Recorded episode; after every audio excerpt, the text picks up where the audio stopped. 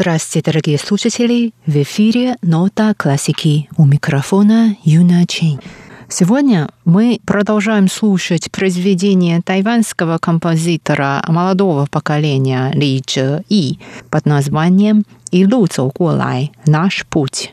Мы слушаем фрагменты второй и третьей частей этого произведения –